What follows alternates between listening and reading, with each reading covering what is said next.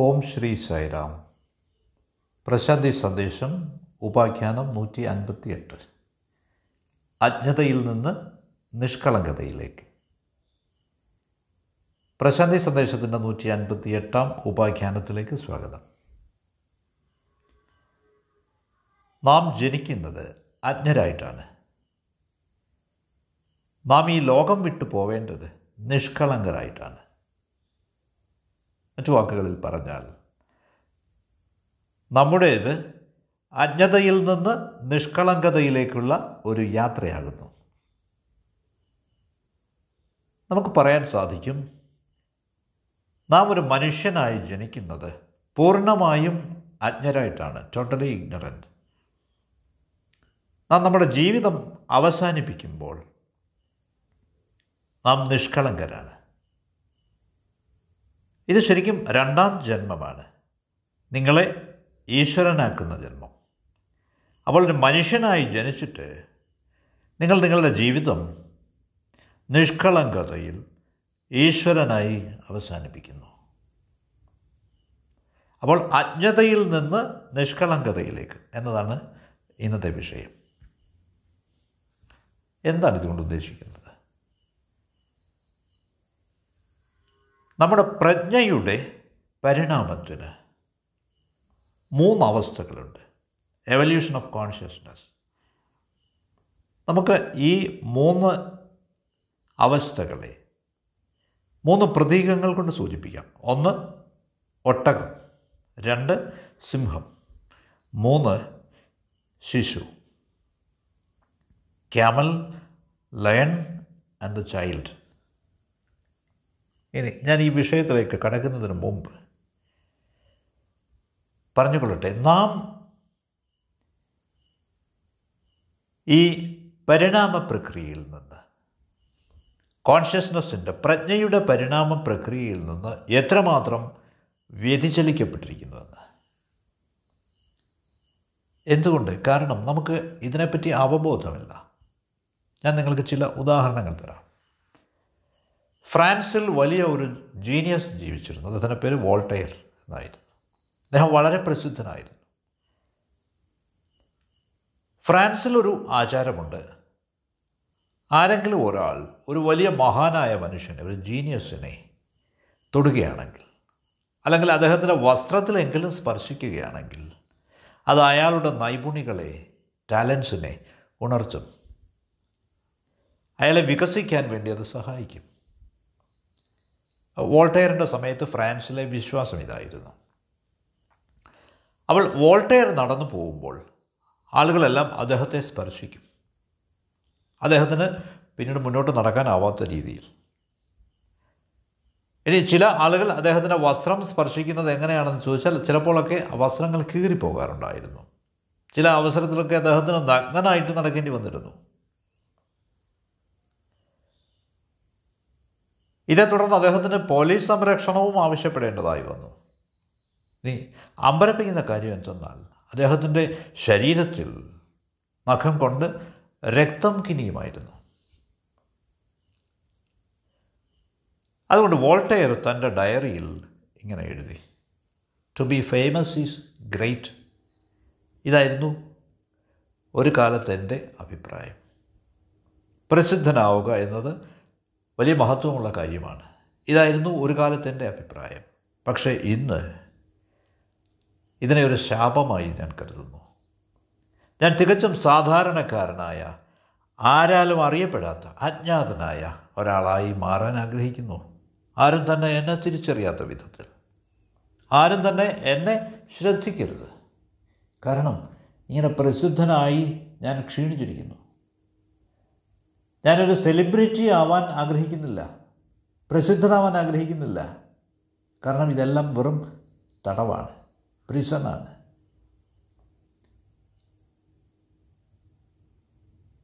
നിറച്ചാർ തണിഞ്ഞ ആകാശം കണ്ടുകൊണ്ട് നടക്കാൻ എനിക്കാവുന്നില്ല. സൂര്യാസ്തമയം മനോഹരമായ സൂര്യാസ്തമയം ആസ്വദിക്കാനാവുന്നില്ല. ആൾക്കൂട്ടത്തെ എനിക്ക് പേടിയാണ്. ഇതായിരുന്നു വോൾട്ടയറിന്റെ തോന്നൽ. ഇനി എന്ത് സംഭവിച്ചു എന്നോ ഇതിന് ശേഷം. അഭിപ്രായങ്ങൾ എപ്പോഴും നിങ്ങൾക്കറിയാവുന്നതുപോലെ മാറിക്കൊണ്ടിരിക്കും. ഇദ്ദേഹത്തിന് പകരം വലിയ വേറൊരു മഹാൻ വന്നു റൂസോ. റൂസോ വലിയ മഹാനായിരുന്നു. ആളുകൾ അദ്ദേഹത്തെ അനുഗമിച്ചു. അവൾ വോൾട്ടയർ. വോൾട്ടയറിനെ ആരും ശ്രദ്ധിച്ചില്ല. അദ്ദേഹം ഏകാന്തതയിലായി. അവൾ അദ്ദേഹം നിരാശയോടെ ചിന്തിച്ചു. ഞാൻ ജീവിച്ചിരിപ്പുണ്ട്. പക്ഷേ ആളുകൾ കരുതുന്നത് ഞാൻ മരിച്ചുപോയി എന്നാണ്. അതിന് വളരെ ഏകാന്തത തോന്നി. അദ്ദേഹം മരിച്ചുപോയി. ശവസംസ്കാരത്തിന് വേണ്ടി അദ്ദേഹത്തിന്റെ ശരീരം കൊണ്ടുപോയപ്പോൾ കേവലം മൂന്നര ആളുകൾ മാത്രമേ ആ ശവത്തെ അനുഗമിച്ചുള്ളൂ. അവരാരൊക്കെ ആയിരുന്നു? മൂന്ന് ആളുകളും. ബാക്കി പകുതി അദ്ദേഹത്തിന്റെ പ്രിയപ്പെട്ട ഓമനയായ നായിയും. അതുകൊണ്ടാണ് മൂന്നര എന്ന് പറഞ്ഞത്. മറ്റാരും തന്നെ ഉണ്ടായിരുന്നില്ല. അതുകൊണ്ട് നാം പ്രസിദ്ധിക്ക് വേണ്ടി കൊതിക്കുന്നു. പോപ്പുലാരിറ്റിക്ക് വേണ്ടി. നാം പ്രസിദ്ധരാവാൻ ആഗ്രഹിക്കുന്നു. പക്ഷേ ഇത് വളരെ വേദനാജനകമാണ്.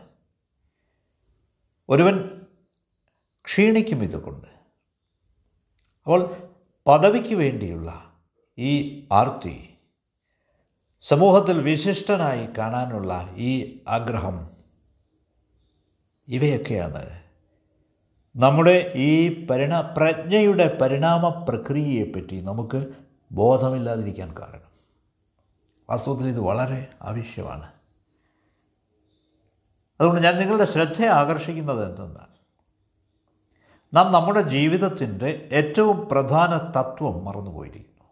We have forgotten the main principle of our life അതെന്തെന്നാൽ പ്രജ്ഞയുടെ ഈ പരിണാമമാണ് എവല്യൂഷൻ ഓഫ് കോൺഷ്യസ്നസ് നേരെ മറിച്ച് നാം വളരെ ഗർവിഷ്ഠരായിരിക്കുന്നു പ്രൗഡായിരിക്കുന്നു. ഈ അഭിമാനം ഈ പ്രൈഡ് ഓരോ കാര്യത്തിലും നാം കാണിക്കുന്നു. ഇനി നമ്മൾ ചിലരും സ്വാർത്ഥനാണ് താനും ഈഗോയിസ്റ്റിക് അപ്പോൾ ഈഗോയും പ്രൈഡും സ്വാർത്ഥതയും ഗർവും അഥവാ അഭിമാനവും ഇത് രണ്ടും രണ്ടാണ്. ഈഗോ സ്വാർത്ഥത എന്നത് വ്യാജമാണ്. പക്ഷേ പ്രൈഡ് എന്നത് എല്ലായ്പ്പോഴും അങ്ങനെ ആവണമെന്നില്ല. എല്ലായ്പ്പോഴും അത് മോശമല്ല.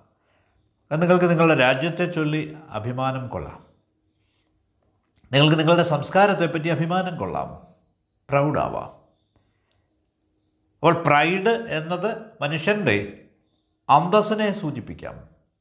പക്ഷേ ഈഗോ എന്നത് എപ്പോഴും വ്യാജമാണ്. വേണ്ടാത്തതാണ്. അത് പഴിക്കപ്പെടേണ്ടതാണ്. ആരും തന്നെ ഈ സ്വാർത്ഥനായ ഒരു മനുഷ്യനെ ഇഷ്ടപ്പെടില്ല. ശരി. അപ്പോൾ പ്രജ്ഞയുടെ ഈ പരിണാമ പ്രക്രിയയിൽ മൂന്ന് നിലകളുണ്ട് ത്രീ സ്റ്റേജസ്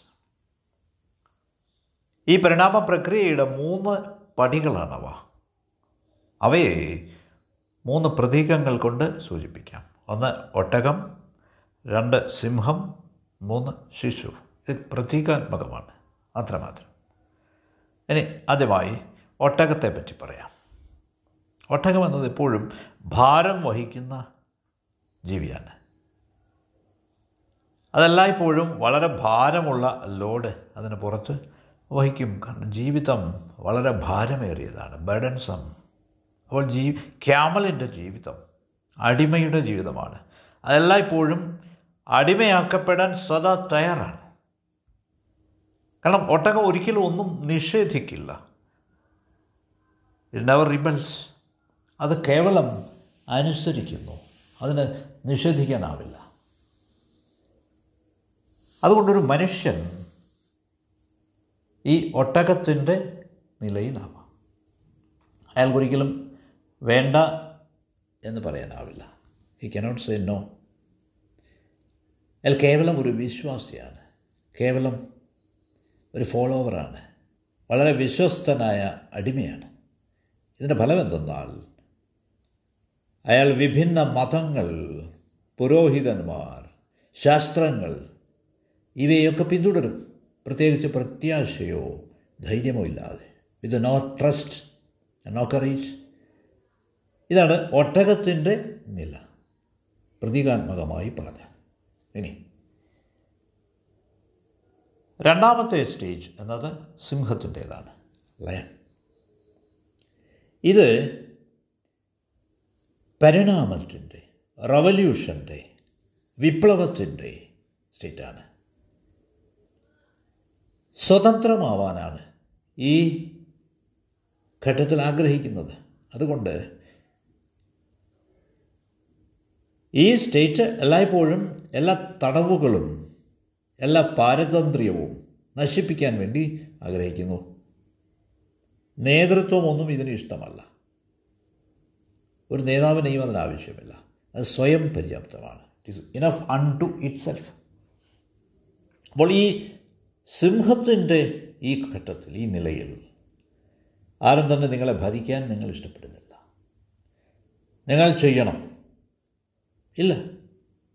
നിങ്ങളത് ഇഷ്ടപ്പെടില്ല. എന്തുകൊണ്ടെന്നാൽ ദോഷാൾ നിങ്ങൾ ചെയ്യണം. യു ഷുഡ് ബി ഇതൊക്കെ നിങ്ങളുടെ അഭിമാനത്തിന് ക്ഷതമേൽപ്പിക്കും. അപ്പോൾ നിങ്ങൾക്ക് ഒരു ഉത്തരവാദിത്വമുണ്ട്. അത് നിറവേറ്റാനായി. ഈ എല്ലാ ചങ്ങലകളിൽ നിന്ന് ബന്ധനങ്ങളിൽ നിന്ന് മോചിതനാവാൻ വേണ്ടി നിങ്ങൾ കഠിന പരിശ്രമം ചെയ്യും. ഇതൊക്കെയാണ് സിംഹത്തിന്റെ പ്രത്യേകതകൾ. അതുകൊണ്ട് ഈ കോൺഷ്യസ്നസ്സിന്റെ എവല്യൂഷനിൽ പ്രജ്ഞയുടെ ഈ പരിണാമ പ്രക്രിയയിൽ നാം സഞ്ചരിച്ചേ മതിയാവും. അപ്പോൾ ആദ്യത്തെ സ്റ്റെപ്പ് എന്ന് പറയുന്നത് ഒരു ഒട്ടകത്തിന്റേതാണ്. കേവലം ഒരു അനുഗാമി ഒരു വിശ്വാസി ഒരു അടിമ. ഇത് മാനുഷിക പ്രജ്ഞയുടെ ഹ്യൂമൻ കോൺഷ്യസ്നസ്സിന്റെ ഏറ്റവും താണപടിയാണ്. ഇതിൽ നിന്ന് നാം സിംഹത്തിന്റെ ഘട്ടത്തിലേക്ക് നിലയിലേക്ക് പോകുന്നു. മുമ്പ് പറഞ്ഞതുപോലെ അത് റബലിയസാണ് വിപ്ലവകാരിയാണ്. അയാൾ അടിമയായിരിക്കാൻ ആഗ്രഹിക്കുന്നില്ല. അതുകൊണ്ട് നിങ്ങൾ എല്ലാ പാരതന്ത്ര്യങ്ങളും എല്ലാ ബന്ധനങ്ങളും നശിപ്പിക്കുന്നു. നിങ്ങൾ ഒരു നേതാവിനെയും അംഗീകരിക്കില്ല. എന്തുകൊണ്ടെന്നാൽ നിങ്ങൾ സ്വയം പര്യാപ്തമാണ്. ഇതാണ് സിംഹത്തിന്റേതായ രണ്ടാമത്തെ നില. ഇനി മൂന്നാമത്തെ സ്റ്റേറ്റ് എന്നത് ശിശുവിന്റേതാണ്. ശിശു നിഷ്കളങ്കതയുടെ പ്രതീകമാണ്. കാരണം അതിന് അനുസരണയോ അനുസരണക്കേടോ അറിയില്ല. അങ്ങനെ ഒരു അതിനറിയില്ല. വിശ്വാസമോ അല്ലെങ്കിൽ അവിശ്വാസമോ ശിശുവിനില്ല. നിർമ്മലമായ പ്രത്യാശ മാത്രമേ ഉള്ളൂ. Pure trust. ഈ ശിശുവിന് ആകപ്പാടെ അറിയാവുന്നത് വളരെ നിർമ്മലമായ പരിശുദ്ധമായ യെസ് മാത്രമാണ് പ്രകൃതിയോട് ജീവിതത്തോട്. അതുകൊണ്ട് ഒരു ശിശു എന്നത് പരിശുദ്ധിയുടെ ആത്മാർത്ഥതയുടെ ആധികാരികതയുടെ സ്വീകാര്യക്ഷമതയുടെ പോലും ഉത്തുംഗ ശൃംഗമാണ് ജീവിതത്തോട് തുറന്ന മനോഭാവമാണ് അതിനുള്ളത്. അപാരമായ ട്രസ്റ്റാണ് അതിനുള്ളത്. പ്രത്യാശയാണ്. ഇതാണ് ശിശുവിന്റെ അവസ്ഥ. ഇത് ഈ പ്രജ്ഞയുടെ പരിണാമ പ്രക്രിയയിലെ മൂന്നാമത്തെ സ്റ്റെപ്പാണ്. ഒരു ശിശുവിന്റേതായ ഈ മൂന്നാമത്തെ അവസ്ഥ ഈശ്വരീയതയാണ് ഗോഡ്ലിനെസ് എവിടാണ് സ്വരാഷ്ട്ര പറയുന്നത്? Pride is the dignity of man ഈ പ്രൈഡ് എന്ന് പറയുന്നത് അഭിമാനം ഗർവ് മനുഷ്യന്റെ അന്തസ്സാണ്. പക്ഷേ സ്വരാഷ്ട്രം ഈഗോയ്ക്ക് എതിരാണ്. എന്തുകൊണ്ടെന്നാൽ ഈഗോ ഈ സ്വാർത്ഥത എപ്പോഴും ഒരു ഫാൾസ് എൻറൈറ്റിയാണ് വ്യാജസത്തയാണ്. അത് മറ്റുള്ളവരെ ആശ്രയിച്ചിരിക്കും. മറ്റുള്ളവർ നിങ്ങളെപ്പറ്റി എന്ത് ചിന്തിക്കുന്നു എന്നതിനെ ആശ്രയിച്ചിരിക്കും. ഇപ്പോൾ ഈഗോ എന്നത് വളരെ ദുർബലമാണ്. അതെല്ലാം അതെല്ലായ്പ്പോഴും അന്യരുടെ അഭിപ്രായത്തിനു വേണ്ടി കാക്കുന്നു. അതുകൊണ്ട് നാം മനസ്സിലാക്കേണ്ടത് ഈ പരിണാമ പ്രക്രിയയിൽ മൂന്ന് സ്റ്റെപ്സ് ഉണ്ട്. ഒന്ന് ക്യാമൽ രണ്ട് ലയൺ മൂന്ന് ചൈൽഡ്. ബുദ്ധന്റെ കഥ കേട്ടിട്ടുണ്ട്. ഭഗവാൻ ബുദ്ധൻ ഇരുപത്തിയൊൻപത് വയസ്സാവുന്നത് വരെ രാജകൊട്ടാരത്തിലാണ് കഴിച്ചു കൂട്ടിയത്.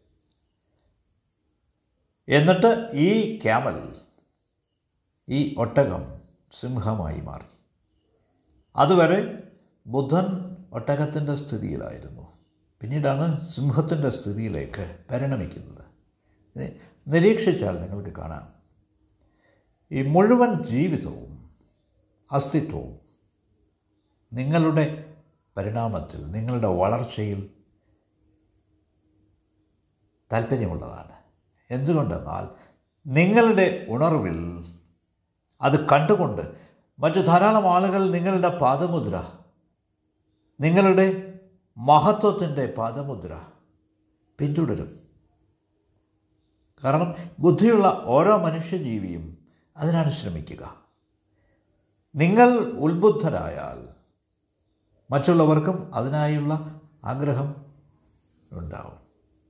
നിങ്ങളുടെ ദൃഷ്ടാന്തം മറ്റുള്ളവരിലെ ഒരു വിത്തായി മുളയ്ക്കും. അതുകൊണ്ട് സുപ്തമായി കിടക്കുന്നത് ഡോർമെന്റായി കിടക്കുന്നത് ആക്റ്റീവാവും. പിന്നീട് ഉണരും.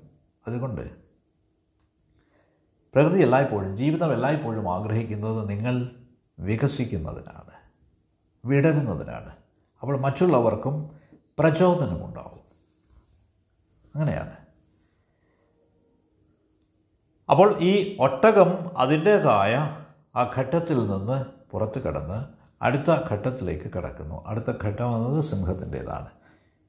ഇപ്പോൾ അത് പരമമായ ഈശ്വരത്വത്തെ തേടുന്നു.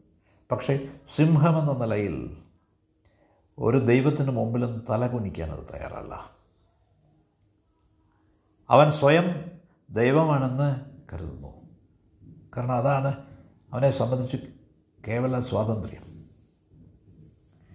ആധ്യാത്മികമായി പറയുകയാണെങ്കിൽ അവൻ ഈശ്വരനിൽ നിന്ന് സ്വാതന്ത്ര്യം ആഗ്രഹിക്കുന്നു. ഞാൻ ഉദ്ദേശിക്കുന്നത് നാമത്തിൽ നിന്ന് രൂപത്തിൽ നിന്നും.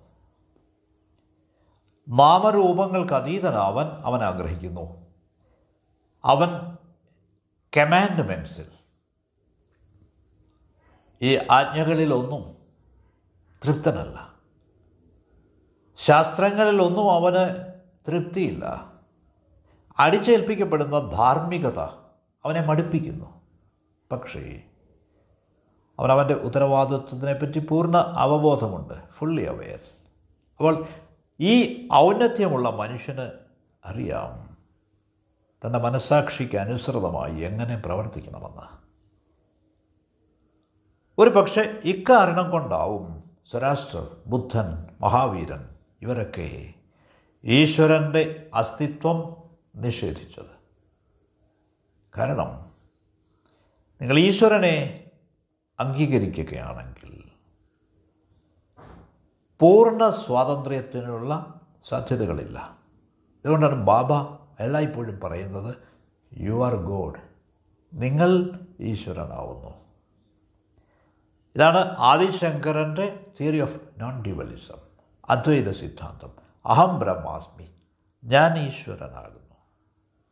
ഇനി നേരെ മറിച്ച് നിങ്ങൾ കേവലം ഒട്ടകത്തിന്റെ നിലയിലേക്ക് നിങ്ങളെ തരം താഴ്ത്തുകയാണെങ്കിൽ നിങ്ങൾ കേവലം വിഗ്രഹാരാധന തുടങ്ങും. അതുമാത്രമായി ഒതുങ്ങിക്കൂടും. നിങ്ങൾ മറ്റുള്ളവരെ ആരാധിക്കാൻ തുടങ്ങും. ഇത് കേവലം സാങ്കല്പികമാണ് ഹൈപ്പോത്തറ്റിക്കലാണ് ഇത് ഏറ്റവും താണ നിലയാണ്. ഇതിൽ അന്തസ്സില്ല. ഇതിന് സൗകുമാര്യമില്ല.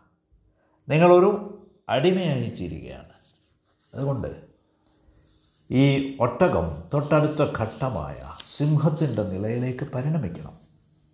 ഇത് സ്വാതന്ത്ര്യം സൃഷ്ടിക്കുന്നു. പുതിയ മൂല്യങ്ങൾ വികസിക്കുന്നതിന് അവസരമൊരുക്കുന്നു. എന്താണ് ഈ പുതിയ മൂല്യങ്ങൾ എന്നുകൊണ്ട് അർത്ഥമാക്കുന്നത്? നിങ്ങളൊരു പുതിയ മനുഷ്യനായിത്തീരുന്നു. മനുഷ്യർക്കിടയിൽ എന്തെങ്കിലും തരത്തിലുള്ള വിവേചനത്തിൽ നിങ്ങൾക്ക് വിശ്വസിക്കാനാവില്ല അപ്പോൾ. അവൾ പുതിയൊരു മൂല്യം സൃഷ്ടിക്കപ്പെടുന്നു.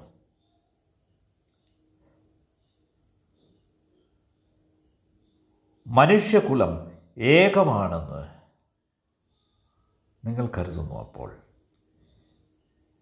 അപ്പോൾ ഇങ്ങനെയുള്ള ഒരു നവ മനുഷ്യൻ സംഘടിത മതത്തിൽ ഒരിക്കലും വിശ്വസിക്കില്ല സ്വീകരിക്കില്ല. എന്തുകൊണ്ടെന്നാൽ ഒരൊറ്റ മതമേ ഉള്ളൂ എന്ന് അയാൾക്കറിയാം. അത് പ്രേമത്തിന്റെ മതമാണ് റിലീജിയൻ ഓഫ് ലവ് അതുകൊണ്ട് റെഡിമെയ്ഡ് ആയിട്ടുള്ള സത്യങ്ങളൊന്നുമില്ല.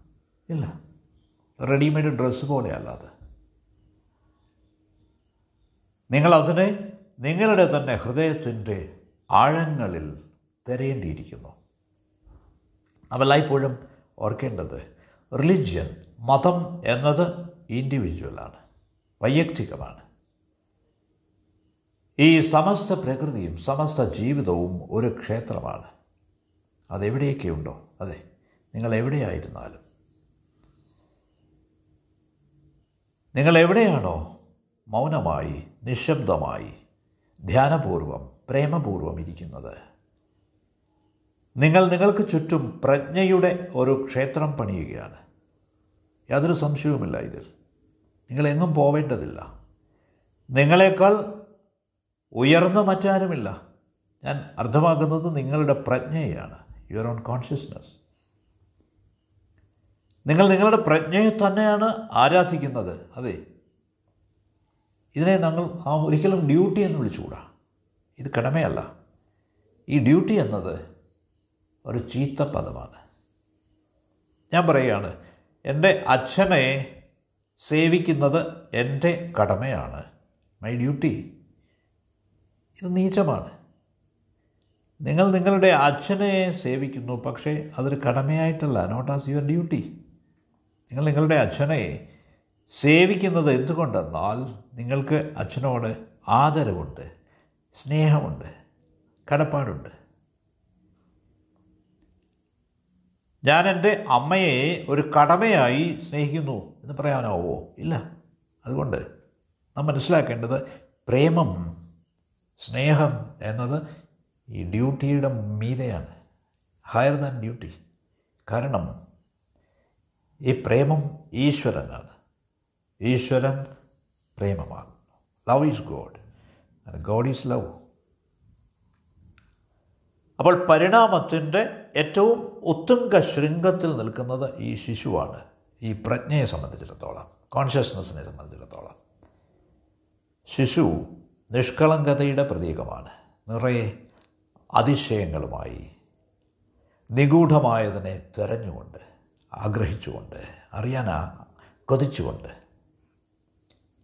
ഒരു ശിശു എന്നത് ഒരു വിനോദത്തിന്റെ ആരംഭമാണ്. ബിഗിനിങ് ഓഫ് എ സ്പോർട്ട്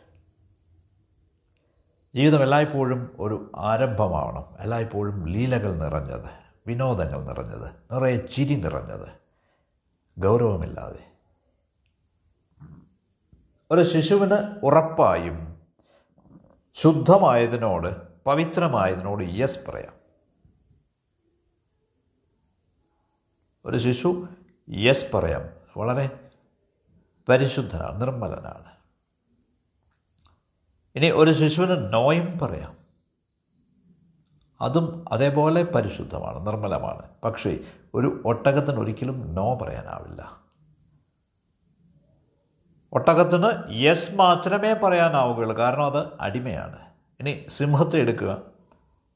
സിംഹത്തിന് ഒരിക്കലും യെസ് പറയാനാവില്ല. അതെല്ലായ്പ്പോഴും നോ പറഞ്ഞുകൊണ്ടിരിക്കും. ഞാൻ ആവർത്തിക്കാം. ഒട്ടകം എല്ലായ്പ്പോഴും യെസ് പറയുന്നു. അതിന് നോ പറയാനാവില്ല. എന്നാൽ സിംഹം എല്ലായ്പ്പോഴും നോ പറയും. അതിന് യെസ് പറയാനാവില്ല. എന്തുകൊണ്ടെന്നാൽ ഒട്ടകം ഒരു അടിമയെ പ്രതിനിധീകരിക്കുന്നു. എന്നാൽ സിംഹമാവട്ടെ ഒരു റിബലിനെ ഒരു നിഷേധിയെ പ്രതിനിധീകരിക്കുന്നു. കാരണം അത് അതിന്റെ തന്നെ പ്രകൃതത്തിന് വിപരീതമാണ്. അതുകൊണ്ട് നമ്മുടെ ജീവിതത്തിൽ എല്ലായ്പ്പോഴും ഒരു അന്തർലീന ശക്തിയുണ്ട്. പൊട്ടൻഷ്യൽ അത് പരമാർത്ഥമായി ആക്ച്വാലിറ്റിയായി തീരണം. ഇത് ട്രസ്റ്റിൽ നിന്ന് മാത്രമേ വരികയുള്ളൂ പ്രത്യാശയിൽ നിന്ന്. ഈ പ്രക്രിയയാണ് മെറ്റമോർഫസിസ് അഥവാ ട്രാൻസ്ഫോർമേഷൻ പരിണാമം രൂപാന്തരപ്രാപ്തി എന്ന് വിളിക്കുന്നത്. സ്വാമി ട്രാൻസ്ഫോർമേഷൻ എന്ന വാക്കുകൊണ്ട് ഇതാണ് ഉദ്ദേശിക്കുന്നത്. ഞാൻ തുടക്കത്തിൽ സൂചിപ്പിച്ചതുപോലെ ഈ ജീവിതം അജ്ഞതയിലാണ് തുടങ്ങുന്നത്. ബിഗിൻസ് വിത്ത് ഇഗ്നോറൻസ് അത് നിഷ്കളങ്കതയിൽ ഇന്നസെൻസിൽ അവസാനിക്കണം. ഇതിനെയാണ് നാം മനുഷ്യന്റെ ഇരട്ട ജന്മം എന്ന് വിളിക്കുന്നത്. എ മാൻ ട്വൈസ് ബോൺ ആദ്യം ഒരു മനുഷ്യനായി ജനിക്കുന്നു. രണ്ടാമതായി ഈശ്വരനായി ജനിക്കുന്നു. നിങ്ങൾക്ക് വളരെ നന്ദി.